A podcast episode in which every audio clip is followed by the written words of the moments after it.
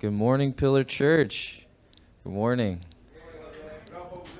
Um, my name is Jose Davila. I'm a member here at Pillar. Um, I'm just uh, up here. I have uh, something I'd like to tell you guys here. Um, this month is actually Pastor Appreciation Month, and here at Pillar we do have some pastors that um, you know we do love and we do want to show our appreciation for. Um, I have a verse here. I'm going to read to you. It's 1 Timothy chapter 5, verse 17. It says here, Let the elders that rule well be counted worthy of double honor, especially they who labor in the word and doctrine. Um, you know, this is uh, this isn't the easiest, um, you know, easiest thing to be called to do, to have to do, and, and you know, we recognize that. Um, so um, we've actually asked our pastors for their prayer requests um, throughout this month. And uh, for each Sunday, we're going to be honoring and praying for uh, uh, a different pastor. Uh, this week, it is actually Pastor Eric. So I would like to welcome up Jeremy and uh, Pastor Eric. Thank you. Um, as we honor Eric, I wanted to do two things. I want to pray for him, but I also want to give praise unto Jesus. As I was crying out for you he said, Ascribe to the Lord the glory and the majesty due his name. So, one of the, the two character qualities that Jesus has nurtured in Eric that I admire most are his genuine love for people. You can't have that without having met with him. And the other is that in everything that he does, whether it's coaching or leading, serving us, or even as a dad, he wants to give God all the glory.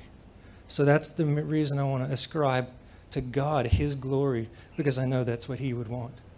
So, um, what I would like us to do corporately is as we pray, this is real simple.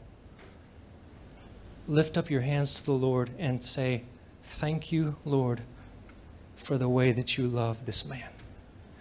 And you have proven it in your son. That's it. We thank you, God, for Eric and his life. Thank you for the way that you have proven your love for him. Thank you for your son.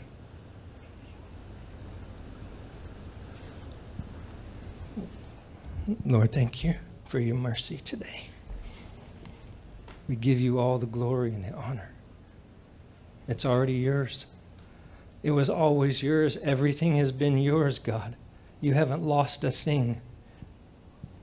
It's all yours, and we give it unto you. We surrender our lives unto you. We recognize you as God Almighty, the great I am that I am, the beginning and the end. You are, O oh God. And because of you, we are. We thank you for calling us your children.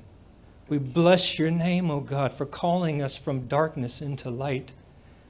We thank you for what you have done in your Son by reconciling us unto yourself and offering us to know you.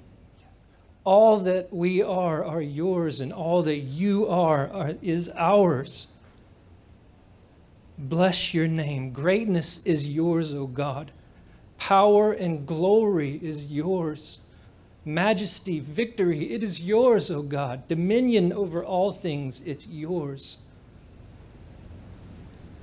We exalt your name. We bless your name because there is no one like you. You are Redeemer. You are the reconciler. You are God Almighty, our protector, our refuge, our rock. You're our treasure. You are the gift. You are precious. Glory is yours, O God. Thank you for honoring us by wanting and desiring to know us and to be one with us. You are so amazing. We give you all honor and glory for this man's life. We give you all honor and glory for what you're doing. We bless your name and we thank you. In Jesus' mighty and holy name. Amen.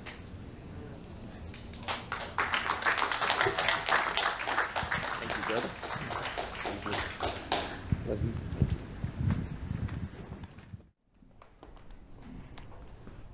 Good morning, good morning, y'all. I just want to, I just want to say, without Eric Dajon, there is no Pillar Church, and so that man loves Jesus and he loves you more than what y'all might know.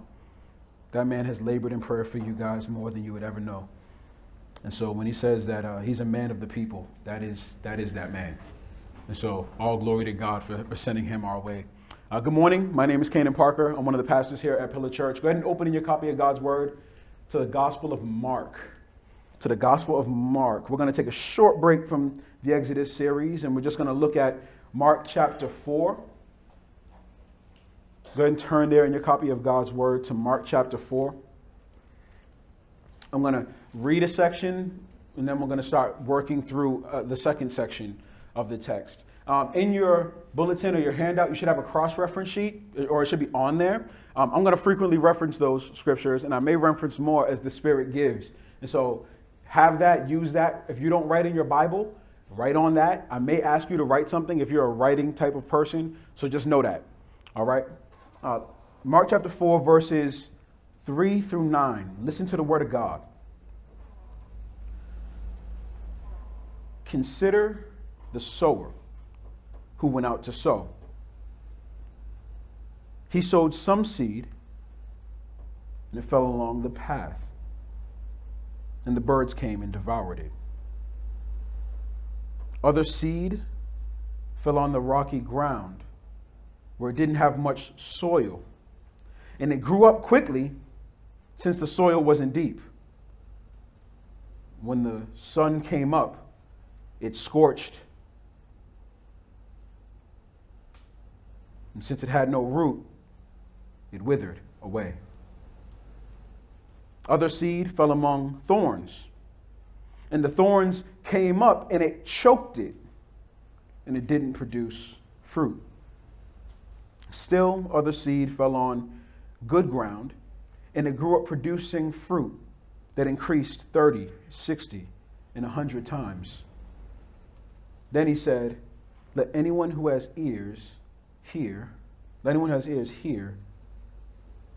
Let anyone who has ears to hear listen. Father, we're grateful for this text and we're grateful for what it means. And I ask you, Lord, that you would uh, expound this word unto our souls and that the seed that is sprinkled upon our hearts this morning uh, would find good soil and that we would hear the word and be changed, ever changed as a result of it. Lord, we claim no power in and of ourselves.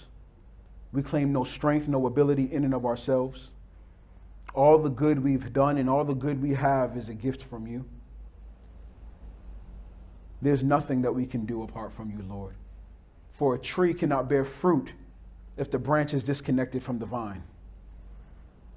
And Lord, we endeavor to be a people who are connected to the Lord Jesus in such a way that we produce much fruit in this place amongst one another and, our, and in our city as we seek to engage it. And I pray that the deceitfulness of sin would not grab hold of us and that the desire for glory will be not named among us but that we ascribe the glory to the one who does the hard work, you, Lord Jesus. That as we engage in war on these streets, we would not do so with weapons of swords and battle axes, but with prayer and love. That we would be strong and courageous to be vulnerable and to be gentle that we would engage in warfare on our knees via prayer. That we would utilize the Word of God and its principles to bring about all that you desire for it to do and accomplish. Anything we do in and of ourselves apart from you is not worthy. But if we do things in your strength, your might, for your glory, you will bear the burden of sustaining that. And the burden of continuing the work is no longer on my shoulders or on their shoulders, on our shoulders, Lord. It is shouldered by you. Our, our, arms are too short, our shoulders are too weak, our knees can't hold the weight, but you can. But if we build false castles, then we have to hold the bricks on our shoulders. And before you know it, Lord God, we will buckle under the weight. But if we do it for your kingdom and your glory, we don't have to hold that weight. We can just trust you and move in the way you've called us to move. Help us to move this morning unashamedly and help the text do its job in our hearts, Lord God. Make us bold as lions, but gentle as doves. Lord, we thank you. Let me give you all the praise in Jesus' name. Amen. About two plus years ago, um, this church started with the aim of leading people closer to Jesus and each other. Right? Our desire is to see you grow in your in, in proximity to Jesus. And through growing in proximity to Jesus, you inevitably grow closer and in proximity to one another. It's like a triangle diagram where if Jesus is at the apex of the triangle, as you move closer to him, you move closer to each other as well. And we want to see that happen here, but in our work on, uh, uh, on the street, whether it's been personal evangelism or corporate evangelism, or it's been gathering and serving in our community in various ways, we have encountered various types of people. We've encountered some people who flat ignore or reject the gospel of Jesus Christ. We've encountered that. That's there. We've encountered some people who, upon hearing the good news of Jesus, accepts it for a time. But as the pressures of being a Christian weigh on their shoulders, they kind of distance themselves from the Lord and from his people. We've engaged with people who, upon hearing the gospel of Christ, heard good news, but then as they looked outside of, of themselves and they looked at what's going on on these streets and in our political environment, they started to lose hope in the Lord who supposedly saved their souls. Their eyes got fixed on what was going on out there. And the idea was what, what could possibly help that? And so they've, they've produced no fruit because they've abandoned the answer. But then there's been some whom we've shared with and engaged with, who you've shared with and engaged with, that heard the good news of Christ. And that hearing did something to them. It changed them, it transformed them. It regenerated their soul. They're no longer the same. Something is different, and they can't even put their thumb or their finger on it. And it's endured. It's almost as if Jesus got a vice grip on their heart. Like they couldn't leave if they wanted to. I remember there was a time shortly after I became a Christian. I became a Christian in 2005, and this is maybe 2008 or 9. And I'm sitting in my room, and I'm like, there is nowhere else to go. I'm thinking in my head, if I could leave the faith, could I? Would I? Should I? What am I missing out there in this world? And if it wasn't for Jesus holding on to me and reminding me of truth, I would have been left. But the reality is, there's nowhere else to go. It changed. It did something to me. There was no nothing else I could do. I was like, okay, Lord, you're Lord. This is what it is. I had to give it up. And praise God, He has a, a vice grip on me. My question for you this morning is do you relate or identify with any of those peoples? Because those are the peoples that are represented in this morning's text. Now, what I don't want us to do this morning is to listen to the word and, and, and then project what we want to be in light of that word. Sometimes we hear a word that's hard and that's true about us, but because we've projected ourselves to be a certain way, we don't believe that it's true about us. And so the word kind of, and you're thinking about everybody else. What I want you to do this morning is listen to the word of God because the word of God is for you. Have no one else in mind but yourself. Listen to hear if, if, if the word is speaking to you. Yes, it may remind you of your mother or your friend or your, your nephew. That's great. But the word of God under, the, under my voice this morning is for those who are sitting right here, right now. And For those who are listening online right now. This is for you. And so your heart posture has to be this morning Lord, search me to find that there is any evil way within me. That's our posture this morning. That's your posture. That's my posture. We're going to do that this morning. We want us to be where Jesus wants us to be because all of us in this room are in different places with Jesus right now. You guys remember Genesis chapter 3? Adam sinned, and God asked him a question. Genesis 3 9, it's in your, it's in your cross reference sheet. What's the question that God asked Adam? Where are you? Y'all remember that question? It's not that God didn't know where Adam was. God's omniscient. He knows where Adam was. He was talking, he was looking at Adam when he talked to him, probably. The question of where are you was for Adam. Adam needed to recognize the state of his current affairs. And God wanted to draw his heart back to him. And so he said, Adam, where are you? And that's what God is saying to you this morning. Where are you? Because you have different experiences, you have different cultures, you have different uh, backgrounds and how you were brought up. And so all of you are on a different place with God right now. Some of you this morning want to believe God, but you don't.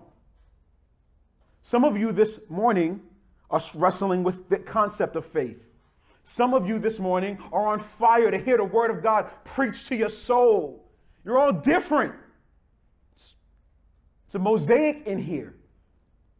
And Jesus is asking you, Where are you? That's what the point of the message is this morning. The passage is going to help us identify possibly where we are, and hopefully, God will lead us to where we need to be from the passage.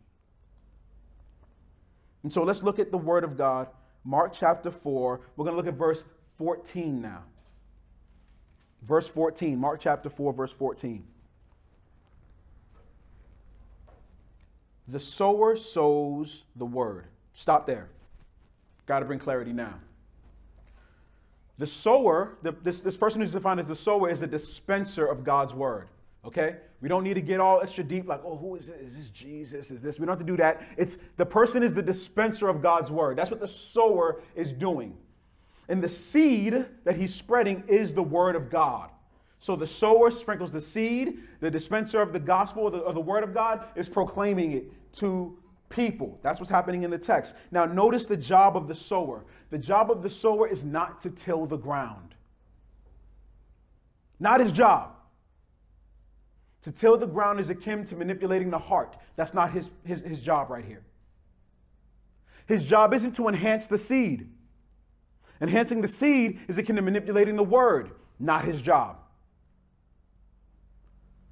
His job is to sprinkle the seed to do it gently, to do it with care, to do it with wisdom, to do it with knowledge, to do it under the power of God. But his job is to sprinkle the seed on the soil.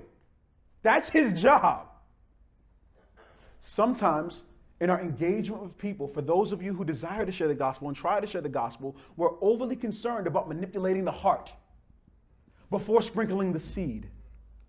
But you're a sower. The heart is manipulated through, th- through prayer and the Spirit of God.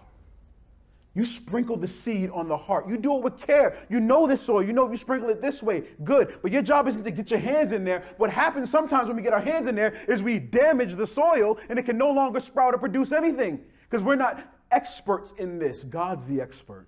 He tills the soil, He'll prepare the heart for the word that is proclaimed. But you just put the word on top. That's your duty. That's your job. Spread the seed. Do it carefully. Do it with, with tact. But your job is not to till the soil nor to try to enhance the seed. Have you ever tried to share the gospel and it sounded foolish as, you, as it was coming out of your mouth? And so what you tried to do is make it sound more palatable to the person you're speaking to? Nah. The scripture says it was that foolish word that saved you. And it's the foolishness of God that's wiser than any wisdom of man that will save the soul of the hearer we can trust the word to do what it's supposed to do. That is the promise that God has given us. Look in your cross reference sheet at Isaiah 55. Listen to what God says about his word in, in verses 8 through 11. God says this He says, For my thoughts are not your thoughts. Already, he's distinguished, he's putting a distance between us and him already. My thoughts, not your thoughts. Your ways, not my ways. You see that? God is already saying, what you think is cool, cool, but that may not be what I want. What you think you want to do may be cool, but that's not my ways necessarily. For my thoughts are not your thoughts, and my ways are not your ways. This is the Lord's declaration. Verse 9. Now listen, now listen, listen to what God says. He says, For as the heavens are higher than the earth, so my ways are higher than your ways. And my thoughts than your thoughts. What's he saying? Trust me. I'm higher than you. I know what I'm doing. If God created humanity, and humanity is whom He's commissioned us to proclaim the gospel to, then it would make sense that God knows how to communicate His gospel to the humanity that He created. It doesn't need. Y'all ever have y'all, you ever have a really good steak, and then the person you would put sauce on it? You ruin the steak when you put that human ingenuity on top of it. Don't do that. The steak stands on its own. Delicious. I want a steak. It stands on its own. The chef knows what he's doing. He, know, he studied your palate. He knows what's delicious to you. Look at verse 10 of Isaiah 55. He says, Just as the rain and snow fall from heaven and do not return without saturating the earth and making it germinate and sprout, providing seed to sow and food to eat, just like the rain and the snow come down, and so my word that comes from my mouth will not return to me empty, but it will accomplish what I please and will prosper in what I send it to do. The Word of God does its work. You know what that just did for you? It took all the burden off of you. You don't have to sow the seed. Outcome, God promised. Whatever his desire is from the outcome of his word spread will happen. His ways are higher than your ways. Don't till the ground. His ways are higher than your ways. Don't enhance the seed. Let the word do its work. Spread it liberally. Just spread the seed everywhere. And let the Lord do what He does with it. And we pray, we labor in prayer, asking Him that He finds good soil for it to fall on. We want good soil. Don't get it twisted. But our job, you can't make bad soil good soil. We don't have the ability to do that. We try, and we mess up the pH balance of the soil, and we wonder why everything we plant doesn't grow because we're killing stuff. Let God do that work. I was at a friend's wedding um, a couple months ago, and I, I, did. I was performing. I was um, officiating the wedding, and at this wedding, at the reception, it was a very small reception. My friend's gonna kill me. I told y'all this story, but I don't care. It's a very small reception, and it was a reception in such a way where usually with the big weddings of my people, you know, you have 700 bridesmaids and 700 groomsmen, and everybody come into their own song and they dancing. And, you know, that's how we that's how we usually. But this one, you know, the bride didn't want that. She wanted a small, quaint. The first thing they were going to do at the reception was the father-daughter dance. Okay, that was gonna be the first. It was gonna be beautiful. Gonna be beautiful. And my friend, my good friend, he's a DJ. And the time came and you know, the bride walked in and she, she grabbed her, her father's hand. And they get to the stage and they stood there. And they stood there. And they stood there. And everybody's looking around with the music. They're waiting for the music. And so I'm over there looking at the DJ too, like, bruh, what's good? And he comes over, he fixes it, and he comes out and he says to me this. He says, Canaan, I had one job and I ruined it. He was so busy helping and doing everything else that he forgot about his one singular job play the music so the bride could dance with her father. But he was concerned with everything else. He was doing this or that. He had one job. He came up, he was so embarrassed. He said, Okay, I had one job. And it's funny, we're concerned with everything else his life has to offer.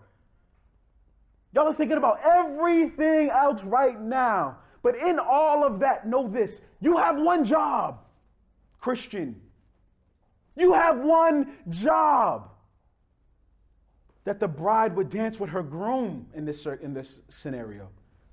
That Christ will be proclaimed and that many more will come to wed our Lord Jesus. You have one job sing the song of the gospel. That's your job. Let the dancing begin.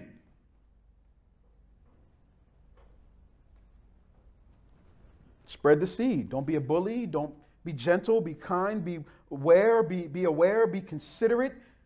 But in your job, in your occupation, in what you do, I don't know what all of you do, but you all have interactions with human on a daily basis. Your duty is this. Of course, you want to do what your boss tells you to do.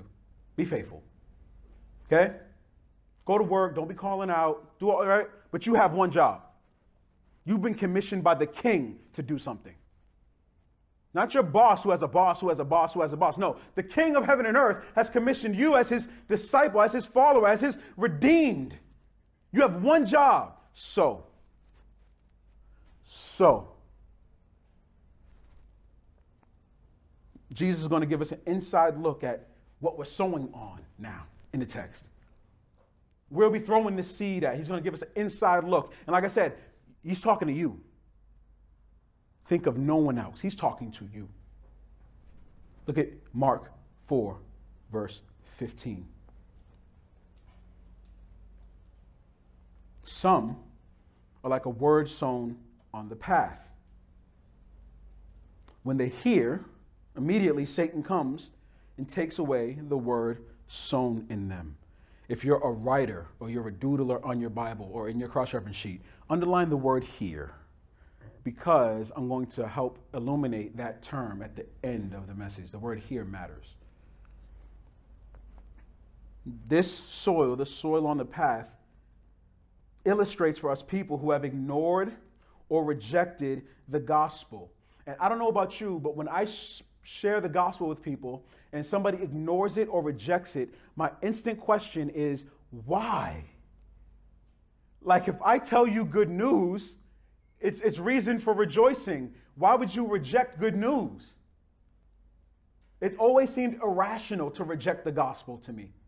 It was funny because I rejected the gospel for so many years until the Lord opened my eyes, right? And so for you. But it always seemed irrational to reject the word. Why? According to the text, why is the seed not sinking into the soil and doing what it's supposed to do? The, the, the soil is hard, it's a path, right? Foot, Feet walk on paths. It compacts the soil. It's hard, it's compacted. The seeds don't sink into hard and compacted soil. And then what Satan does is he comes and he snatches the word right up off top that uh, right, right off the top of that mug. Easy pickings. Because the word never it didn't get deep into anything. Satan comes to take the word from our hearts. And according to, to the parallel passage in Luke chapter 8, verse 12, he does so so that, this should be in your cross reference sheet, Luke 8 12, so that they may not believe and be saved. As long as the seed sits on the soil, there's potential for it for that person to be saved. But Satan doesn't want that, and so his duty is to come in and get the seed off the soil as quick as possible. Get it off. Get it off. Pluck it away, as represented by the birds in the passage. What could this metaphor look like in real life? It could look like a lot of things, but the thing that I have seen the most frequently is the concept of trauma and its use of hardening hearts.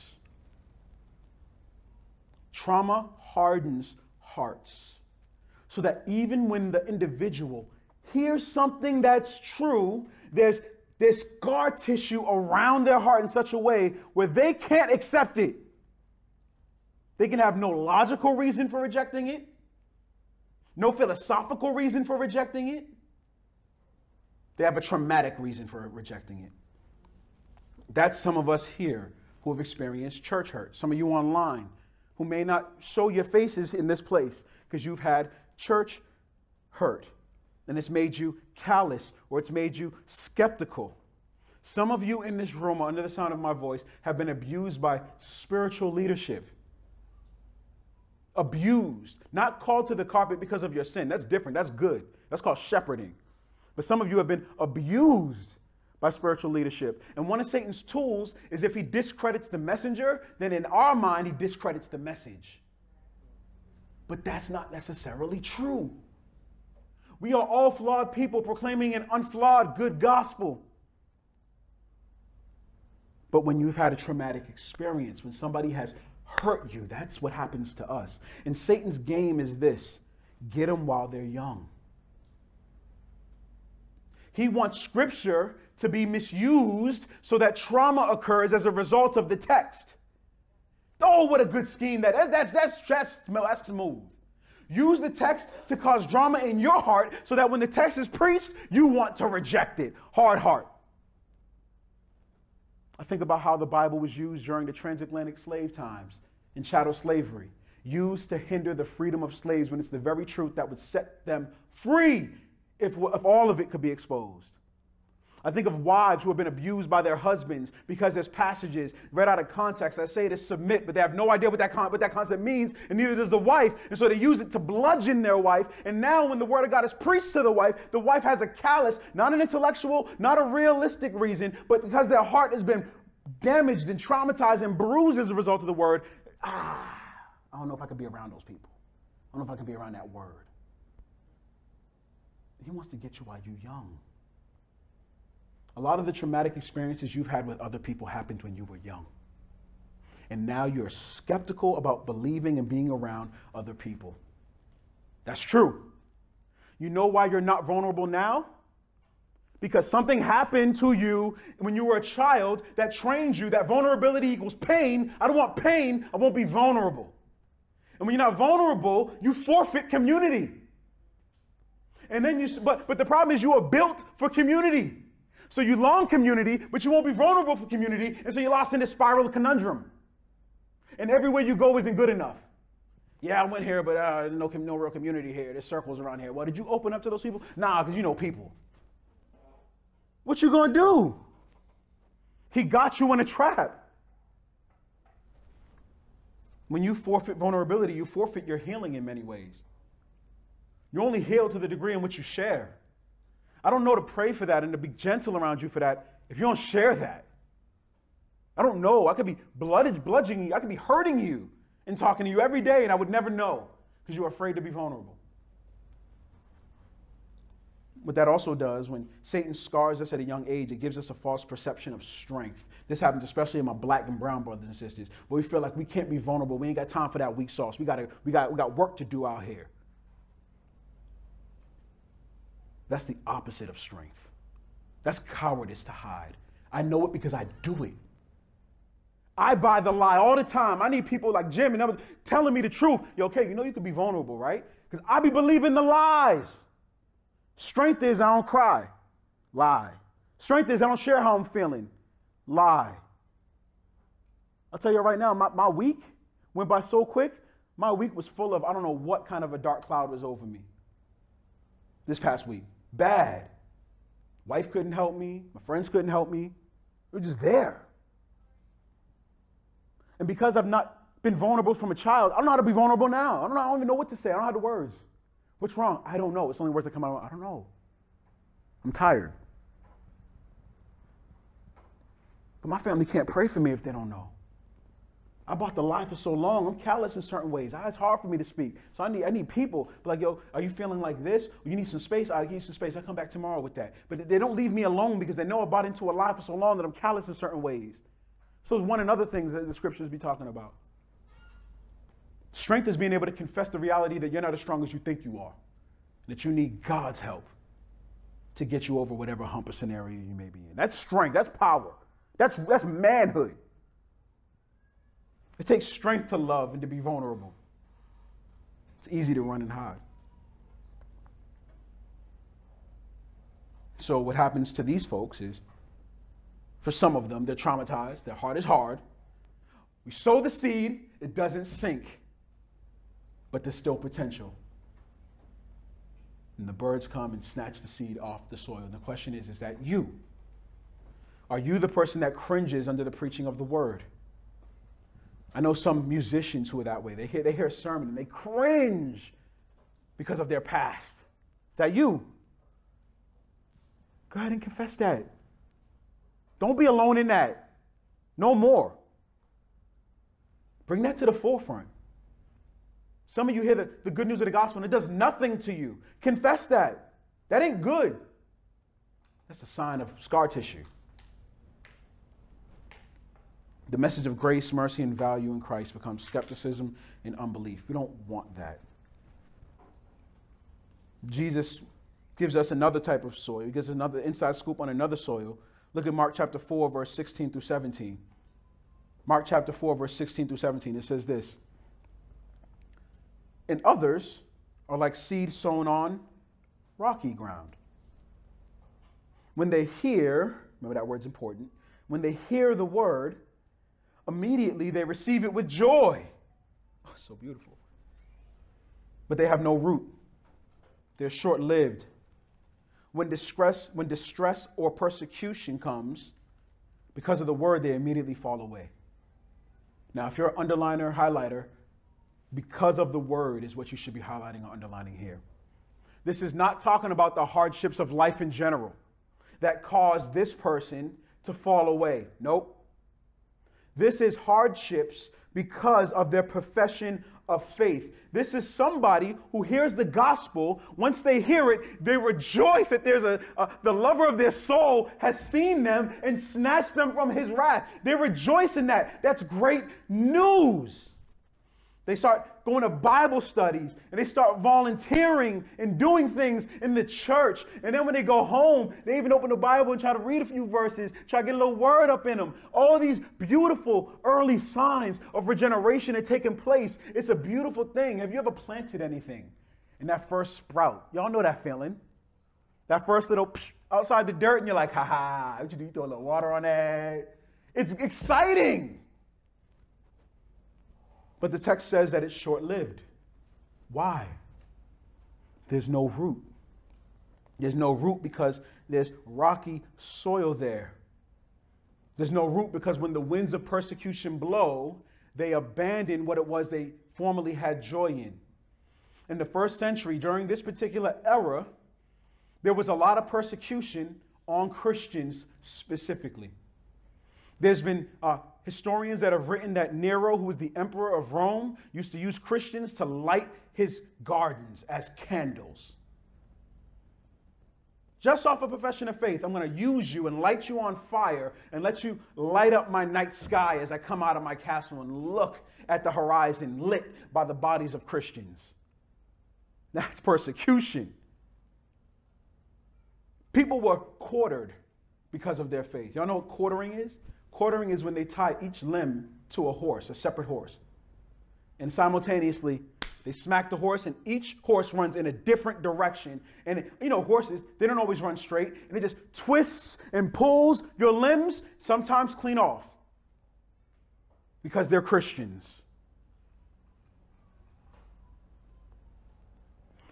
During this particular time, especially during the era of the Acts of the Apostles, a lot of the Christians were financially cut off from their, from their places of employment because of their faith in Christ. You see, one of the reasons we find such unity in the Christians in the book of Acts is because they had to be with one another. They had to sell their possessions and to survive together. Persecution was heavy, it was hard. And guess what? None of you have experienced any of those things as a result of your profession of faith. But don't let their experience minimize yours. We haven't seen this kind of torture in generations upon generations, centuries. Today, your profession of faith will cause you to be a social martyr in this culture. It's not cool to be too loyal to Jesus. You can talk that Jesus stuff so long as it doesn't get in the way of the movement. And so what happens is when we proclaim and we believe in Christ while we're amongst the body of believers, we do it unashamedly and with joy. But when the culture starts to bite, we pocket Jesus for a little while. That's some of y'all. Where in here you're bold as a lion, but out there you pocket Jesus because you're, you're afraid of the smoke of the persecution that it may come. You're holding a little too tight to this Jesus. You're, you're seeming a little, what are you, holier than thou? That's what they say. And then you go, oh, no, I'm not holy. Uh. That's what we do. As soon as loyalty to Jesus makes you uncomfortable, you pocket them. As soon as loyalty to Jesus hinders your occupation, it hinders your job and your sales, pocket them. That's what you do. I know it's what you do. I do that. As soon as Jesus calls you to misstep with the popular notions of the culture, you pocket them.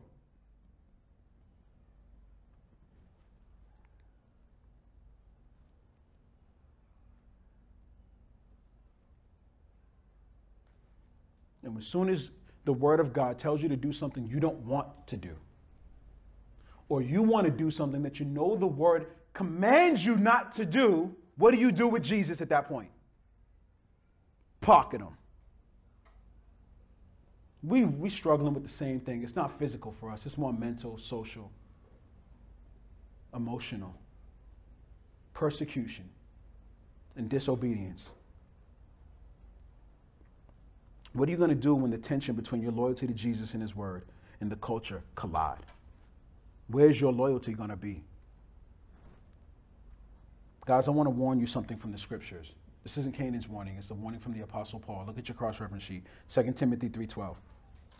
This is what he says. All who want to live godly, a godly life in Christ Jesus will be persecuted. Some of us read that. We read that and we think we're going to be able to escape the persecution that we're going to be able to fit nicely in with whatever it is, you know, whatever the culture is selling us. So we're going to be able to fit nicely in whatever forms of persecution is waving. We're going to be able to dodge it. But the likelihood, the probability is that you're not going to be able to dodge it if you're holding strong with your fidelity in Christ Jesus. It's going to bite you. It will. And if it doesn't bite you, it's a teller as to where you could possibly be. when distress and persecution comes because of the word, do you really want to be known for accommodating the fickle culture? You all know that our culture is going to be saying something different in five years. Now, bump that. Five days. This month always changing. Oh, it's this way. You say that for five minutes, you're already out of step. Oh, I'm gonna step here now. We're this way. Y'all got about five minutes. Let's see how long this one lasts. Oh, oh this was 10. Good job. Now you out of step again. But the enduring word hasn't changed at all. Listen to what Jesus said in John chapter 15. Follow with me in your cross reference sheet. This is what he tells us. And our duty is this. And think, think through this. Our duty is to live out and proclaim and spread a Christian culture that's righteous through all different areas and arenas of life. It's wrong to just come to church on Sunday and think you're doing Christianity. You're not. And that's not what I'm saying. All of your life should touch the reality of the Savior and His work. Because it touches all areas of life. There's nothing devoid, there's nothing separate. You're a personal trainer, we got to take care of the temple of God. Race and justice, God hates injustice. Oppression is, oh, He hates it with all of His heart. He says, Take care of the widow and the orphan and those who are oppressed. Take up their cause, Isaiah 1, he says. It's there. It's in the text. It's the heart of God. We don't need the culture to tell us anything. Listen to what he says, John chapter 15, verse 18 through 21. He says, If the world hates you, understand that it hated me before it hated you. Verse 19 if you were of the world, the world would love you as its own. Pause there. Wow, that's convicting for me. Because I think through if I'm, am I accepted by too much, too broad, too many? Not enough friction. Friction's part and parcel with the gospel. All who desire to live godly in Christ Jesus will have a little bit of friction. Verse 19 says, If you were of the world, the world would love you as, as, its own. But look what he says. He continues in verse 19. He says, However, because you are not of the world, but because I have chosen you out of the world, the world hates you. He says, If you were, but you're not. Don't get it twisted. You belong to me first. Verse 20 says this Remember the word I spoke to you. A servant is not greater than his master. If they persecuted me, they will also persecute you. If they kept my word, they will keep yours also. Verse 21 But they will do all of these things on account of my name. Just like the text says, right? Because of their faithfulness to the word, persecution comes. He says they're going to do all these things on account of whose name? Jesus Christ, the name of Jesus, the, the word incarnate, because they don't know the one who sent me. Are you afraid of the friction? Are you the one who pockets Jesus when persecution about your faith arises? When someone clowns you because you're a Christian, what you to do? Because you love Jesus, what you to do? Are you to pocket Jesus? Is this soil representing your disposition? Maybe. Jesus gives us another soil. Look at Mark chapter 4, verse 18 and 19. He said, Others are like seed sown among the thorns. These are ones who hear, again, hear the word, but the worries of this age and the deceitfulness of wealth and, des- and the desires for other things enter it and choke the word, and it becomes unfruitful. These are the people who can't keep their eyes on Jesus.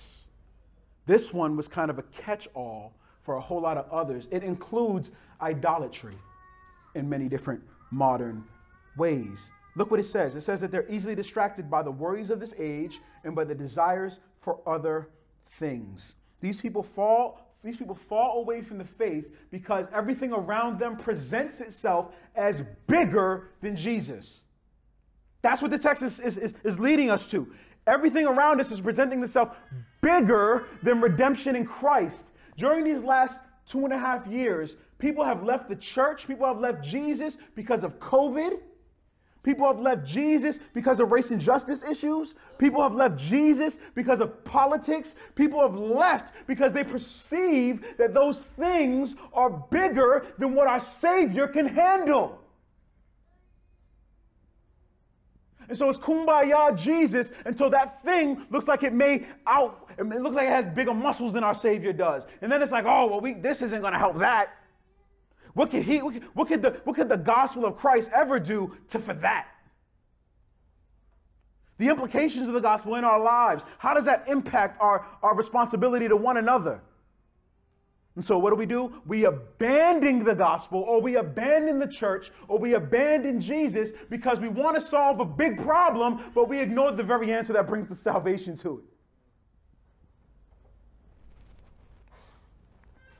I get it. In the moment, these things feel big. These things feel huge. These things feel all encompassing. And they are big and they are huge. But they ain't bigger than Christ. Jesus remains on the throne. And the, y'all, y'all realize that Jesus has sat on the throne through every pandemic and sickness that this world has ever seen? He wasn't dethroned. Jesus sat on the throne during every issue of injustice that we've ever seen in all of humanity. He remained on the throne. Why all of a sudden he's too small to deal with our current day issue? Why all of a sudden is Jesus impotent? He's not. This, I wrote this. If your response was to leave Jesus or his bride because of these issues or the issues of this world that you're, you're so focused on, rather than represent Jesus and his bride in the midst of these issues, then this soil represents you. If you've had the inclination to leave Jesus and to leave his bride to deal with the issues you see on these streets and in this political arena, instead of representing Jesus in the midst of those, in, in, in the midst of these uh, areas, political arenas and areas of injustice, then this soil is you. Your eyes are somewhere else. The worries of this world have turned you to things that will never solve the problem, false idols that will never deliver. You believe in your ingenuity is going to solve the problem. Nope. Not apart from the Spirit of God, it's not. Our understanding of, and this is an issue that is historical in the church, is that our understanding of Jesus is too narrow. And this is one of the reasons why I said coming to church on Sunday isn't doing Christianity. It It's a part of what the believers do. It says they gather and they do the one another's. They loving and encouraging and serving and handing and praying for one another. They do that when they get together. That's what the text says, but it, it leaves them. It, it's not supposed to leave them. As they leave this building, Christianity doesn't leave them doesn't leave you. You bring that to your neighborhood. You bring that to your neighbors. You bring that to the issue on the block. You bring that to the community meetings. And you speak biblical truth in the midst of that reality. You represent Jesus and his bride in the midst of that reality. No matter what lies they may think is the, is the solution to the issue. If it's not wrought from the principles of Scripture, then it's some kind of man made sauce that you're putting on this steak. You're going to ruin it.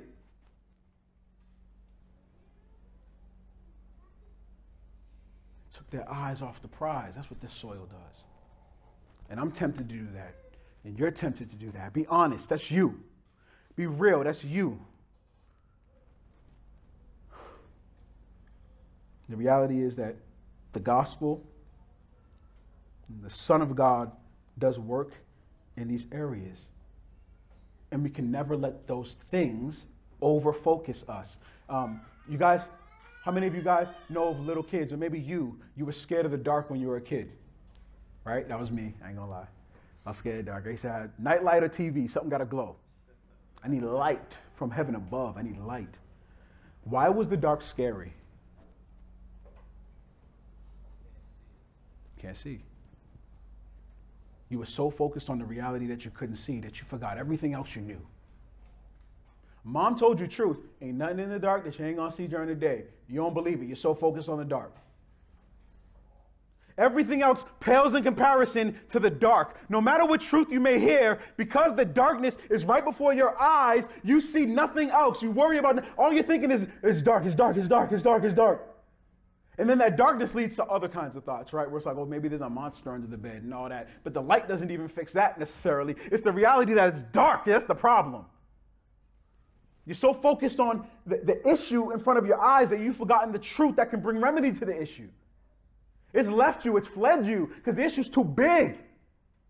If Jesus sits on the throne and he loves me and cares for me, and no matter what, I'm under his wing, I win.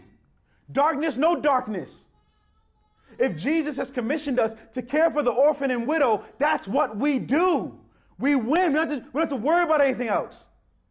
The issue isn't too grand. It's not too big for our Savior to do work in, but He chooses to do work not in you leaving Him, but He chooses to do work in and through you by remaining in Him. Through Him and through, through, uh, through His Spirit and through His people. This is where He wants you to work in and through. Not to void of Him, not to run from Him to fix an issue. That's the wrong thing. What's funny is we look at issues on the block and we say that they're too big for Jesus to handle, right? But then when Jesus does handle something, we never give him his flowers. It was somebody's great idea. It was somebody's, well, we did this. Even when you can't explain it, it ain't God. The same God who has healed pandemics in the past does similar things now. The same God who has set people free from oppression in the past, time and again, can set people free from oppression in the present, time and again. It's not too big. He works in these areas. But He uses people, He uses you, He uses me, who are focused on Him and His power and His strength. You want to bring reform by God's power? Then bring it by God's power. Use His word, His principles, His truth, His gospel to regenerate the soul of a man not just sauce. Philippians chapter 4, verses 6 through 7 says this. And remember this as you engage the streets. It says this Don't worry about anything. Y'all see that? Ha! No qualifications. Y'all see there's no qual- Don't worry about anything. But in everything, no qualifications through prayer and petition with thanksgiving, present your requests to God. And the peace of God, which surpasses all understanding, will guard your hearts and minds in Christ Jesus.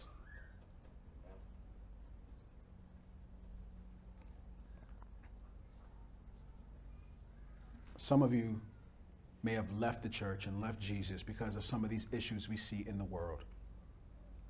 But you didn't bring your petitions unto God.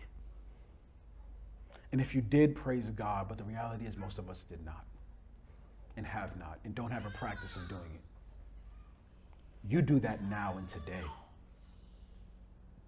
Lastly, it, we, Jesus gives us light of, another, of the last soil. Mark chapter 4, verse 20. This is, this is, the, this is it. he says, in Mark chapter 4, verse 20, he says, And those like seed sown on the good ground hear the word, again, that word hear, right? Hear the word, welcome it, and produce fruit 30, 60, and 100 times what was sown.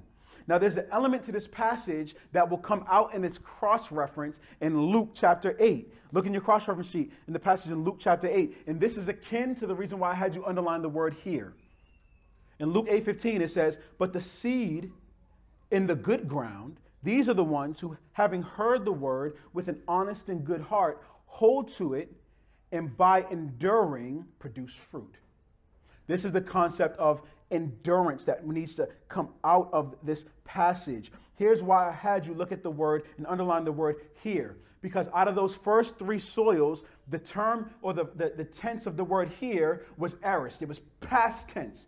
You once heard something and then you responded in a way, or something was responded on, or something happened to you in a way. You heard it, and then it fell away. That's a past tense. But he, all of a sudden, in, in Mark chapter 4, verse 20, the word here is a verb present active indicative. It's now. It's something that you heard in the past, but it lingers on into the present. It endures. It's almost as if he's saying the ones who hear the word and abide in the word are the ones who produce fruit. Good soil is receptive soil that constantly is receiving the word of God frequently so that it can produce 30, 60, 100 fold. It's not, and this is the truth of the gospel, is the same thing. It's not that you heard the gospel one time you were saved and now you're good is that you heard the gospel, you were redeemed, but you need to continue to hear the gospel to not believe lies, that thorns may not choke you, that stones may not hinder your root. You have to continue to hear the gospel over and over again. If you're going to impact the block, you need the gospel to inspire your soul. You don't have that, you will quit, you will burn. The passage this good soil is an enduring soil. This is a call to endurance in Jesus in His Word because life comes with all kinds of nonsense. Some of y'all have physical pain right now. You literally, your bones hurt, right? You have physical ailments. That's real. That, that's hard. Some of y'all have emotional problems right now. And that's real. And you need to believe the gospel in light of those things. It's not separate from those realities. Some of you have heartbreak. Some of you have been betrayed. Some of y'all have fears that may be irrational, but they're rational to you. Name it. None of that changes who Jesus is and what Jesus has done for those whom he loves. Guys, truth is not malleable. You don't and can't change truth. It's a rock. You cannot shape it in any way. You can have perspective but your perspective doesn't determine the truth, it sheds light on the truth. It's not your truth versus my truth. What happens when my truth says your truth is a lie? Whose truth is true? The truth is what it is. Your perspective sheds light on what it was. And the truth is that Jesus reigns supreme. The truth is that you are all here to the sound of my voice, created by God to give him glory. That's why you exist, is to give God the glory of his name that is due. That's why you're here. But sin has had its way with you. You've indulged in it. You've capitulated to it. You decided that you were going to do what you wanted to do despite God. You turned your back on him in some way, shape, and form. You have sinned against a holy God. And God is a just God who will deal with all sin and all who have sinned against him. And because you've decided to be your own deity, you will have to face the true deity in judgment one day. That is true. The wrath of God abides on all those who have rejected his son. That is true. But the good news something that is equally as true is that God's love was not based on your actions. That nothing you've done is able to separate you from the love of Christ Jesus if you would but repent and believe. What does that mean? Turn from your sin. Trust in the Lord Jesus. For what? To make you right with God again because you spit in his face previously. He saves you from your sin and the consequences thereof. He gave, Pastor Derek talked about he has sons. And he's like, if, he, if God loves us in any measure as much, as much as he loves his own sons, he, he's like, I think I get it to a degree. Yes, you, you should. Family is a great image of God and his saving work. Jesus gave his son to redeem many sons and daughters. He gave his life that you would be saved and that he would use you as a tool and an instrument of change in this world, that it would be cataclysmic what he does in and through his people, but he only does it by the power of his spirit because it's his glory that's at stake. God's wrath waits on you, it's there on top of you. But Jesus comes and he takes away God's wrath by faith, by believing in his name, not by doing good works as far as the world is concerned, not even be doing biblical good works. That does you no good. It's faith in Jesus, it's trust in the Son of God. And when he saves you, he transforms you. He changes your soil from being a path of stone, a hardened path, to a path that can receive the seed and the seed can germinate. He tills the ground and takes the rocks and the thorns out that mug so that the seed could do what it does in you. That's what he does. He changes you. Nothing is the same upon receiving Jesus as Lord. Everything is different. Life is different. We can't do this without him anymore. Can we confess this? You've been doing a whole lot of life by your own strength and power and you're not even pleased with how it all came out, right? That's the real. We can be vulnerable and honest, right? You do things the way you want to do them, you mess up things all the time, and then we blame God. It's time to repent. It's time to turn from our sin and believe on Jesus. It's time to act and do things in His might and in His power and in His strength no more yours. Go do what God has called you to do, but do so in the spirit of prayer to the glory of the Son. That He gets the glory. Be strong courageous to be vulnerable, to share, to put your hand on a brother or sister. Say, can I, can I pray for you? I see you struggling. What's really good? I'm struggling too, man. I need, I need you to reciprocate the prayer when we done. That's strong. That's courageous. That's Christianity. You see the people on the block that got no food we figure out and rally how to get them some grub when they, they got nothing. They need oxygen for their tank. We, we rally and figure, not because we want our names in the papers, because that's an image bearer of God, and Jesus gets the glory as He sent me and He sent you to go do the work in the community so that the last name they heard and remembered was Christ Jesus, not you. You don't go heralding that. We herald the name of Jesus. We spread His seed, not ours. Pillar Church, my prayer, because I'm unable to change the soils of your heart is that God would till you. Tilling is rough. Tilling can hurt. But it can lead to fruit. Hebrews 3 14 and 15 says this in your cross reference sheet. Look at it. It says, For we have become participants in Christ if, if we hold firmly until the end to the reality that we had at the start. And it is said today, if you hear his voice, do not harden your hearts as in the rebellion. Good soil is soil that receives the word with eagerness, right? Acts 17 11. Good soil is, is, is soil that hears the word, believes the word, and allows the word to provoke them to action. James 2 18. Good soil is soil that endures because the sufferings of this world are not worth comparing to the glories that are to be revealed to us in Christ Jesus. Romans 8 18. I don't know what kind of soil these words just fell on. But let he who has ears hear, repent, believe, and bear fruit in keeping with repentance. Lord Jesus, I trust you in your word to do what it's supposed to do. And I apologize for none of it. And I pray that whatever was true and honorable and accurate would stick to the hearts of these people. And whatever was my human ingenuity, my thoughts, my actions will be blown away as chaff. Lord, I pray that because of your grace, you would save many souls unto the sound of this, our, uh, the sound of my voice, and in the power of these people. And I pray that you would use us for your glory and your glory alone. And that we would never be ashamed of the gospel of Christ, but that we would work like dogs to give you all the glory that is yours. You are worthy of praise, Lord God. I thank you and give you all the glory in Christ's name. Amen.